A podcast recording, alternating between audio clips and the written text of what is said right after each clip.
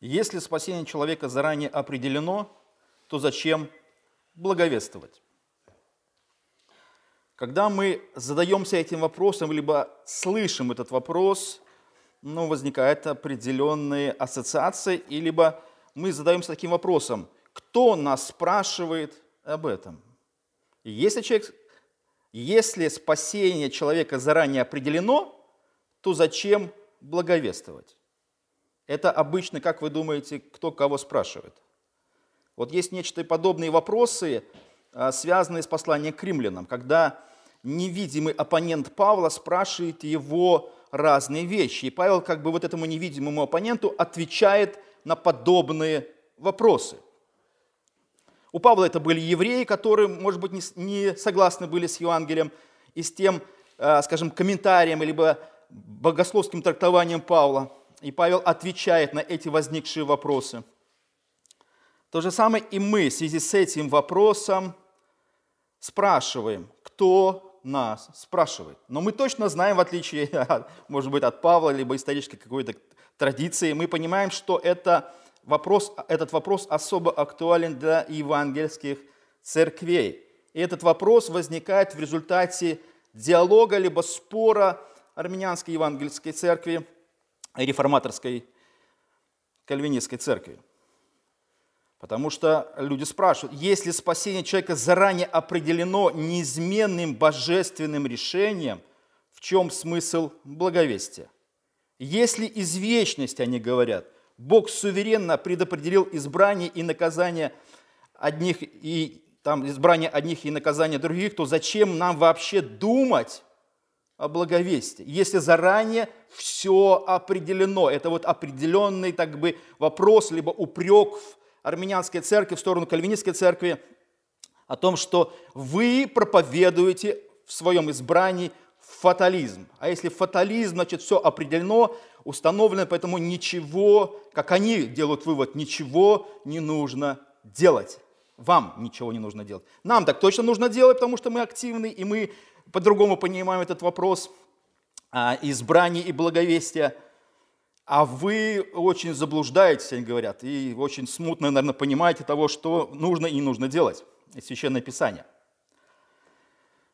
Вообще сам, а, сам процесс, а, скажем, того, что нужно, исходя из всего Писания и Евангелия, что нужно делать человеку и что его не нужно делать, и что нужно и не нужно делать Богу, он довольно интересный. Потому что когда мы говорим о благовестии, либо об этом инструменте, который мы должны применять в отношении таких же подобных себе людей, то мы должны немножко вернуться мысленно вообще в момент до создания мира.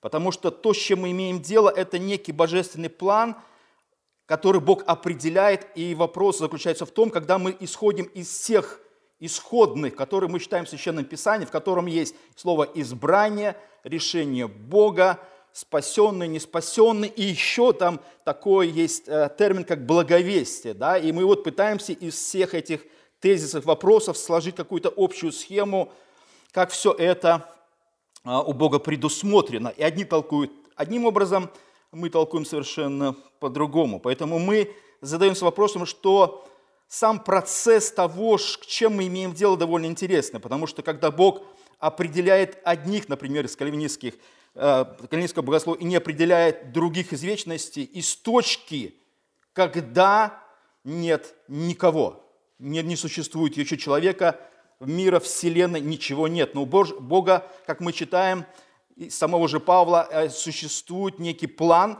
и Бог, исходя из того, что еще ничего не существует ничего. Бог уже определяет кого-то к спасению, других нет. И Богу нужно а, запустить некий процесс, который, скажем, тоже довольно сложный, потому что когда Бог запустит процесс создания неба и земли и поселит на землю человека, и человек должен быть, должен быть создан по образу Бога, и этот человек должен будет ввергнуться в неспасение, в неспасенное состояние. Потому что цена выбора там, и свободы, как это все спорят, она очень велика. Воспользуется человек э, определенным преимуществом, либо нет. Но мы знаем из истории и из того, что Бог заранее знал, что человек не воспользуется этим благим даром а, свободы, он изберет, скажем, путь греховности или путь неспасения. Поэтому Богу из вечности, Он же знал, что так произойдет, когда еще ничего нет. Мы возвращаемся к этой мысли. И Бог должен знать, что вот эти неспасенные, которые будут существовать э, в мире и жить, и вот этих неспасенных, каждого, кого Он предусмотрел от вечности, Он должен будет найти каждого, кого Он предусмотрел.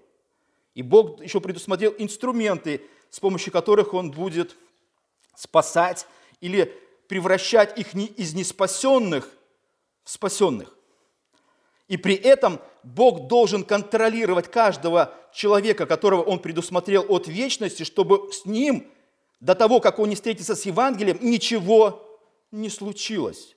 Он не заболел, не умер, не погиб, пули пролетали мимо, ничего с ним не произошло. Вы понимаете, о чем мы говорим? Поэтому, когда, я думаю, мы приходим в церковь и мы становимся спасенными, мы вспоминаем, а, может быть, немножко, я так все время вспоминаю о том, что были огромное количество ситуаций в жизни, где мог просто погибнуть. Знаете, как говорится, э, народная мудрость, что мужчина – это выживший мальчик, да? потому что с ними больше случается разных приключений и всяких нелепых ситуаций. Э, со мной было точно то же самое. Поэтому я думаю, что в любом случае я, исходя из э, того, что я читаю в Евангелии, просто не мог погибнуть. Не мог погибнуть при всех тех ситуациях, которые со мной случались. В два года, в два года мне рассказывают, что я забрался в деревне э, на водонапорную башню, огромную, в два года. И я туда не сорвался, не упал, остался жив, и меня спокойно сняли. И вот таких огромное количество ситуаций. Поэтому мы, мы понимаем, что у Бога есть некий план, который Он должен воплотить. Естественно, мы должны, исходя из Священного Писания, а, посмотреть, каким образом Бог достигает своей цели. Первый текст, который мы смотрим, это послание к Римлянам, классика. Возвращаемся к классике. И что, что говорит нам классика, и что говорит нам Павел в послании к римлянам? Он говорит о том, что когда Бог что-то замыслил, что у тех, кого Он предусмотрел, все будет хорошо. 28 стих любящим Бога, призванным по Его изволению, все содействует ко благу. У этих людей, у этих людей все будет хорошо. Это первая гениальная мысль, которая просто звучит и которую мы должны оценить. Потом мы, а, потому что Павел говорит о вещах, которых, о которых я говорил, что о мире, которого еще не существовало, потому что то, что говорит Павел, он говорит о неком прошлом, далеком прошлом, когда еще человека не существовало. И он говорит, что в этом далеком прошлом Бог, 20, 20, 29 стих, Бог кого-то предузнает. То есть Он вступает с этими людьми в взаимоотношения. Бог знает, как мы знаем из Евангелия от Иоанна, где Иисус говорит, что всех, кого дает мне Отец, я знаю по имени. Это мои люди. И я их всех призову, я их всех спасу и никто не потеряется. Ни одна душа не уйдет не спасенной, которую я предусмотрел. И мы смотрим, что, э, исходя из всего, как же Бог достигает этой цели. Вот этих всех погибших, ну, которых, которые появляются в мир и которые должны будут достигнуть спасения, что же э, с ними происходит? Что же Бог использует и какие цели Бог предусматривает для того, чтобы эти, спас, эти, эти неспасенные достигли спасения, эти предназначенные от вечности достигли цели соединиться с вечным Богом а, в вечности. И мы смотрим 30 стих, он, а, Павел говорит так, что, вот, во-первых, вообще сама, сама идея, а, которую Павел здесь говорит, это вот, а кого он предусмотрел, тех и определил, да, быть подобному сыну своему. А кого он определил, тех и призвал вот мы здесь как раз и сталкиваемся с вопросом, первоначальным вопросом, который мы задавали. Если спасение человека заранее определено, то зачем благовествовать? Исходя из этого текста, мы видим, что Бог начало предузнает, вступает в эти близкие взаимоотношения с людьми, которых еще нет. Он знает каждого по имени, а потом что он делает? Какой Бог использует инструмент в отношении неспасенных, чтобы эти неспасенные стали спасенными? И Павел говорит, тех и призвал. Вот мы видим, что Бог делает определенную работу, или Бог использует определенный метод для того, чтобы этих неспасенных или избранных от вечности сделать спасенными, и они достигли своей цели. У Бога вот такая цель. Потому что у Бога ничего не теряется, и Бог должен достигнуть определенного результата. И Бог для этого использует благовестие. Понимаете? Вот как, как попасть в небеса или как достигнуть спасения. И Бог использует довольно интересный способ. Он призывает. И призывает Бог не просто так призывает, это не ангел летит по небу, который благовествует. Мы не видим просто Богу в реальной картинке времени на небесах, или надписи Евангелия на небесах в каждый, в любой момент. Тогда бы, может быть, было это проще и гораздо, скажем, упростило бы многую задачу. Но Бог избирает для этой цели определенных, определенную сложную ситуацию. Она довольно сложна и непроста. В чем же заключается этот момент? Хотя, смотря из этого текста, э, например, армянская церковь, она говорит следующее, что Бог должен, исходя из этого текста, призвать, сначала, знаете, а, ну, немножко перескочить на несколько шагов вперед. Значит, смотрите, 30 стих. Бог должен сначала призвать, а потом вернуться не на несколько шагов назад, в 29 стих, и предузнал. Они вот делают таким образом. Значит, сначала заходит в центр текста, говорят, что Бог сначала знает, что Он в будущем будет благовествовать, Он будет э, Евангелие проповедовать людям, и когда эти люди, ну Бог же вперед все знает, ответят на этот призыв Евангелия, Он тогда вернется в прошлое и составит список, кто откликнется. Но исходя из текста, который мы читаем, все, все должно следовать одно за другим, потому что тех он призвал, да, кого он предузнал, тех и призвал. Поэтому мы как бы соглашаемся, мы, только мы от обратного, как реформаторская церковь, мы говорим о том, что Бог а, использует людей, Бог использует заранее определенный план – который должен определенным образом воплотиться. Вот эти, которые предузнаны, либо избраны, либо заранее определенные люди, они должны достигнуть последней цели, как написан Павел в 30 стихе, тех и прославил. Тех и прославил. Вот тех, вот эти все тех должны переместиться из предузнания в прославление. И ничто не должно помешать, помешать Богу, потому что 31 стих говорит об этом. Следующее. Что же сказать на это, на что, вот на предыдущее – вот что же на это сказать, когда мы это прочитали? Если Бог за нас, кто против нас? Если Бог за нас, то кто против? Кто может помешать Богу в его планах осуществить задуманное? Никто. Кто может внести коррективы? Никто.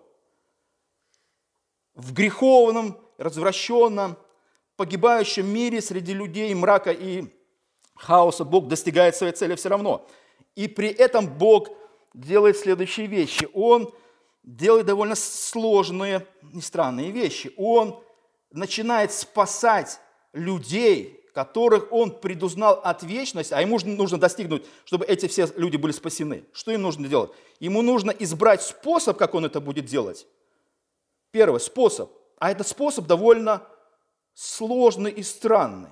Почему так? Потому что а, Бог вверяет спасение фактически, либо осуществляет спасение, используя не только себя, но использует и нас. Понимаете, людей. А использовать людей в каком-то плане, божественном плане, и несовершенных греховных людей, это довольно а, сложное занятие. С одной стороны, благовестие для нас – это обязанность, потому что написано, что идите и благовествуйте, чем и, в принципе, церковь и занимается. Это для нас обязанность. С другой стороны, это божественная привилегия. То есть мы включаемся в некий процесс поиска и спасения. Поиска и спасения. Потому что Бог позволяет нам участвовать в великом деле исторического глобального спасения и поиска тех, кого Бог предназначил от вечности спасти. И Бог избирает нас, несовершенных греховных людей, и поручает этим несовершенным людям а, благовествовать.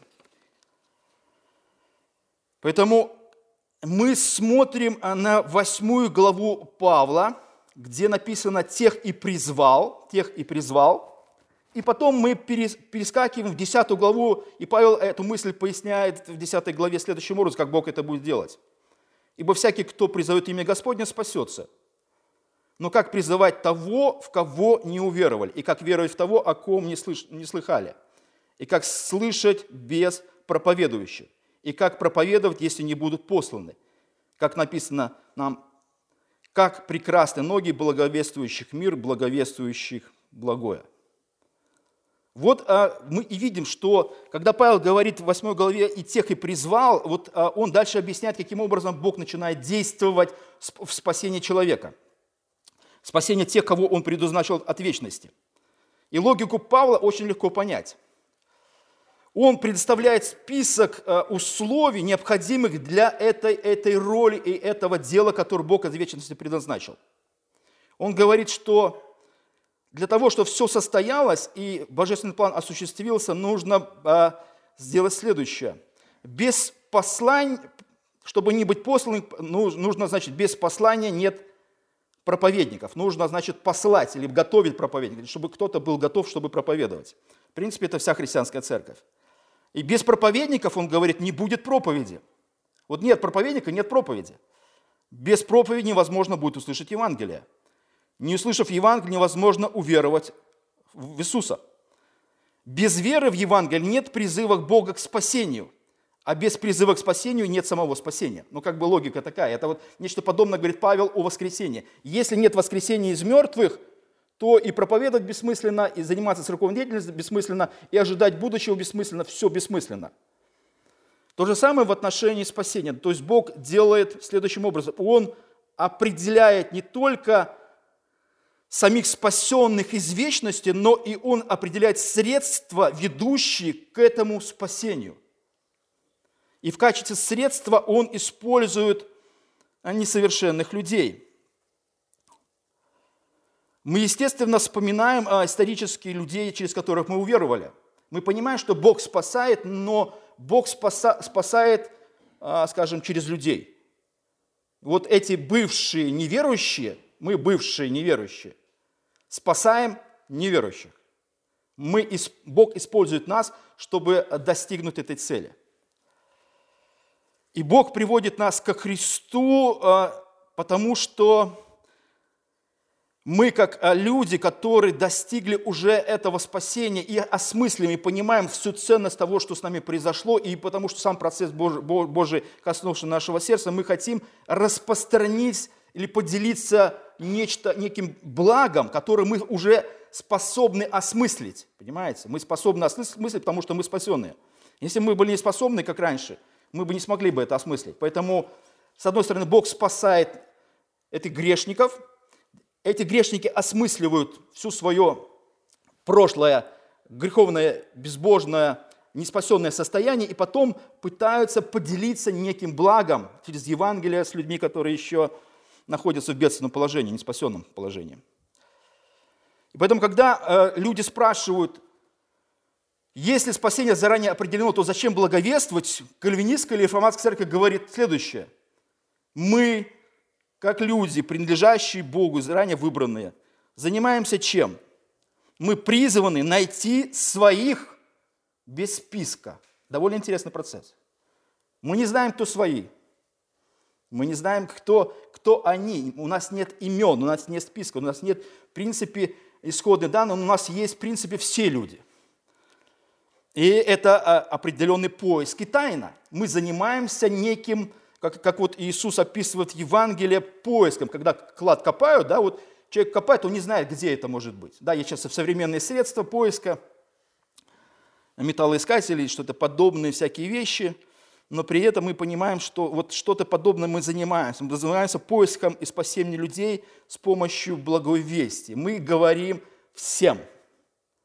Мы говорим всем, но при этом мы понимаем, что мы как бы сеем и вот как бы просеиваем, да, вот как, как описано еще Царство Божие э, в Матфее, что это некий такой трал, это такой как бы сеть такая огромная, которая тянется, и туда, в принципе, попадаются, да, а потом начинается уже выборка из, из этой сети. То же самое и по, по отношению к благовестию. И нам а, в благовестии от, отводится особая роль. Нам особая роль отводится, чтобы мы занимались эти, этим делом. Церковь занимается поиском своих. И это довольно странно, потому что э, в этот процесс, э, скажем, совершенный процесс Бога включен несовершенный человек. Потому что несовершенный человек говорит сегодня, сегодня хочу, а завтра не хочу благовествовать. Хочу говорить, а хочу не говорю. Но когда мы смотрим на а, а, общий божественный план, мы понимаем, что как бы там ни было, человек хотел бы что-то или не хотел, но все без исключения находятся. Бог всех без исключения спасает. И нету того, кого Бог не спасет. Поэтому, поэтому я говорю, что процесс довольно странный, потому что в него включен несовершенный человек.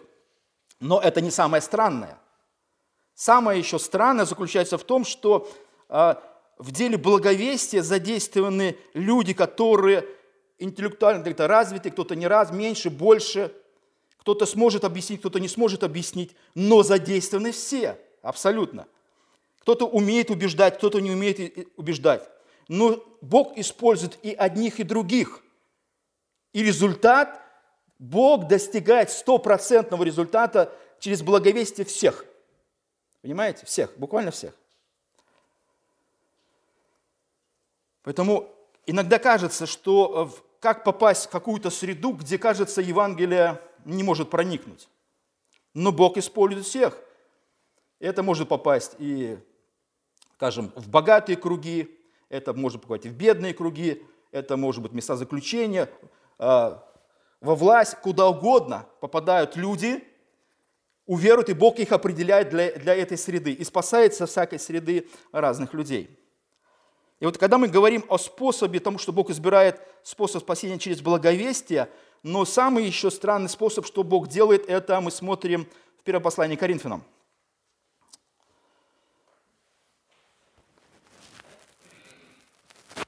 И написано следующее. «Ибо когда мир своей мудростью не познал Бога в премудрости Божьей, то благоугодно было Богу юродством проповеди спасти верующих.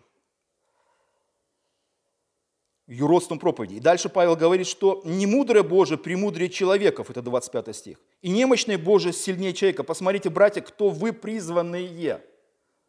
Немного из вас мудрых по плоти, немного сильных, немного благородных, но Бог избрал. Но Бог избрал, Бог избрал. Не мудрое мира, чтобы посрамить мудрых и немощное мира избрал Бог, чтобы посрамить сильное. То есть это божественный план, Бог это воплощает через определенных людей, которые, может, в мире не представлять собой никакой ценности. И незнатно мира, и ничиженное, ничего не значащее избрал Бог, чтобы упразднить значащее. Для чего? Для того, чтобы никакая плоть не хвалилась перед Богом. Поэтому мы, мы говорим о том, что а, когда Бог что-то замыслил и воплощает что-то в совершенное, скажем, действие, мы понимаем, что все странное и все несовершенно, ну все работает. Мы говорим, как оно может работать? Потому что способ странный включения в этот процесс человека и доверие ему, чтобы ты пошел и рассказал кому-то.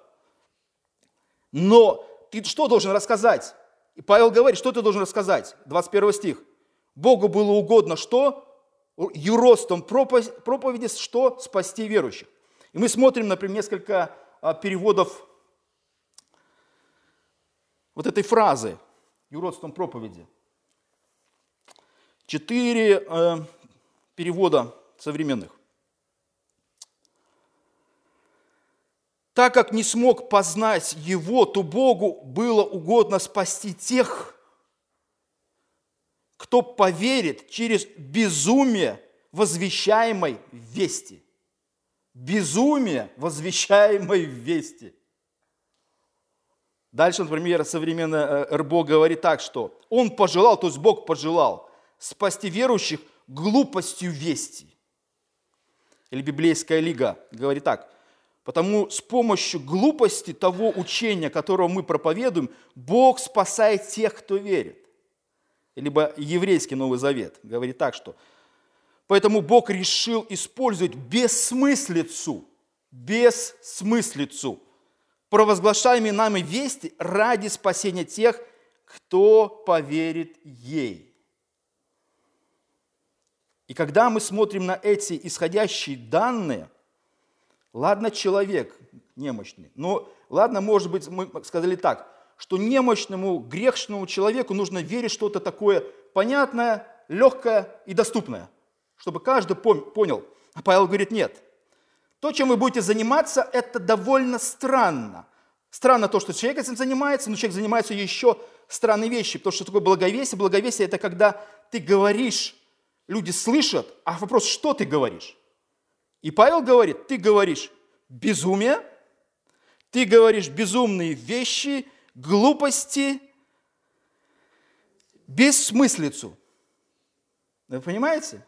Если вообще вот подойти со стороны здравого смысла или современного человека, или погрузиться а, в состояние логики и смыслов, то человек бы никогда бы не изобрел бы и не поручил бы говорить несовершенному человеку абсолютно бессмыслицу и глупость. Не понимаете? И почему Павел это говорит? Он говорит, что для чего? Для того, чтобы никакая плоть не хвалилась. То есть логика Бога, Бога она а вообще, скажем, на 100% эффективная и реальная. И почему Бог это делает, это тоже вопрос. Потому что, кажется, мудрые должны понять, даже, кажется, сложные вещи или безумные вещи. Но мы понимаем, что э, эти, эти мудрецы там, да, или богатые, они не понимают абсолютно вещей, которые Бог до них доносит. Потому что как спасти людей, которых Бог предназначил от вечности, странными вещами? Понимаешь, проповедь о Христе – это странная вещь. Некий еврей, умирающий 2000 лет назад где-то в Иерусалиме, 2000 лет назад, мы про что вообще говорим, да? И вот эта смерть этого еврея, 30, чуть больше 30-летнего еврея, влияет на все человечество. И благодаря тому, как мы относимся к этому еврею, умершему в Иерусалиме 2000 лет назад, мы попадаем либо в рай, либо в ад. Странная вещь. И кровь его пролита, она покрывает что? Наши грехи. Это грехи это что? Это совершенство. Значит, какая-то ответственность перед Богом. А люди говорят, Бога не существует. Еще перед кем мы ответственны, живем как хотим. Ничего, ничего подобного. Химера совести многие пытались провозгласить, что все подобное. Поэтому то, что Бог делает, Он все равно делает. Мы занимаемся странными вещами, мы благовествуем странные вещи. И, и самое удивительное, что эти странные вещи спасают людей. Церковь выполняется, люди начинают понимать, избранные начинают понимать, что Бог для них приготовил. Бог, люди начинают улыбаться внутри, понимая, что то, как они были спасены, довольно странно.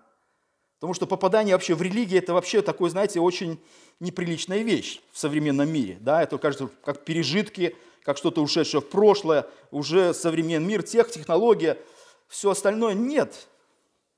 Человек как был человеком и остается. Его внутренняя сущность, а, она остается неизменной. Любовь и предательство, грехи, несовершенство, все это человеком, независимо от того, что даже технически развивается. Технически это технически, а внутри человек что? Он развился куда? Война уже у нас, у наших, у наших соседей. Понимаете? Два наших соседа воюют между собой. Смертельные схватки, кто кого. И что можно сказать, и каким образом технологии повлияли на то, чтобы человек стал лучше? Технологии повлияли лишь на то, что более совершенно стали убивать или массово. На фронте от огнестрельных ранений погибает 7-10%. 7-10. 90% это фактически невидимая смерть. Ракеты, мины, снаряды прилетают. Понимаете? Вот технологии. Коптер запустили и накрывают все. Никто никого не видит. Вот до чего дошло а, совершенно убийство друг друга. Но внутри человек не улучшил, технологии не, не улучшили. Технологии помогают только совершенно убивать друг друга, достигая цели. Либо всемирная катастрофа через ядерное оружие. Поэтому мы говорим о том, что человек не улучшился, человек остался человеком греховным, и он нуждается в спасении. Бог достигает это спасение через благовестие Евангелия. Бог использует нас, чтобы мы достигали спасения тех, кого Бог изначально предназначил из вечности. И Бог призывает этих спасенных, Бог достигает стопроцентного результата, и в этом мы прославляем и радуемся, что все в руках Божьих, и Бог достигнет в любом смысле своей цели. Ничего у него не будет, ничего не потеряется, и все свои будут, и все наши будут нашими, как мы говорим. И Бог в этом прославляется. Аминь.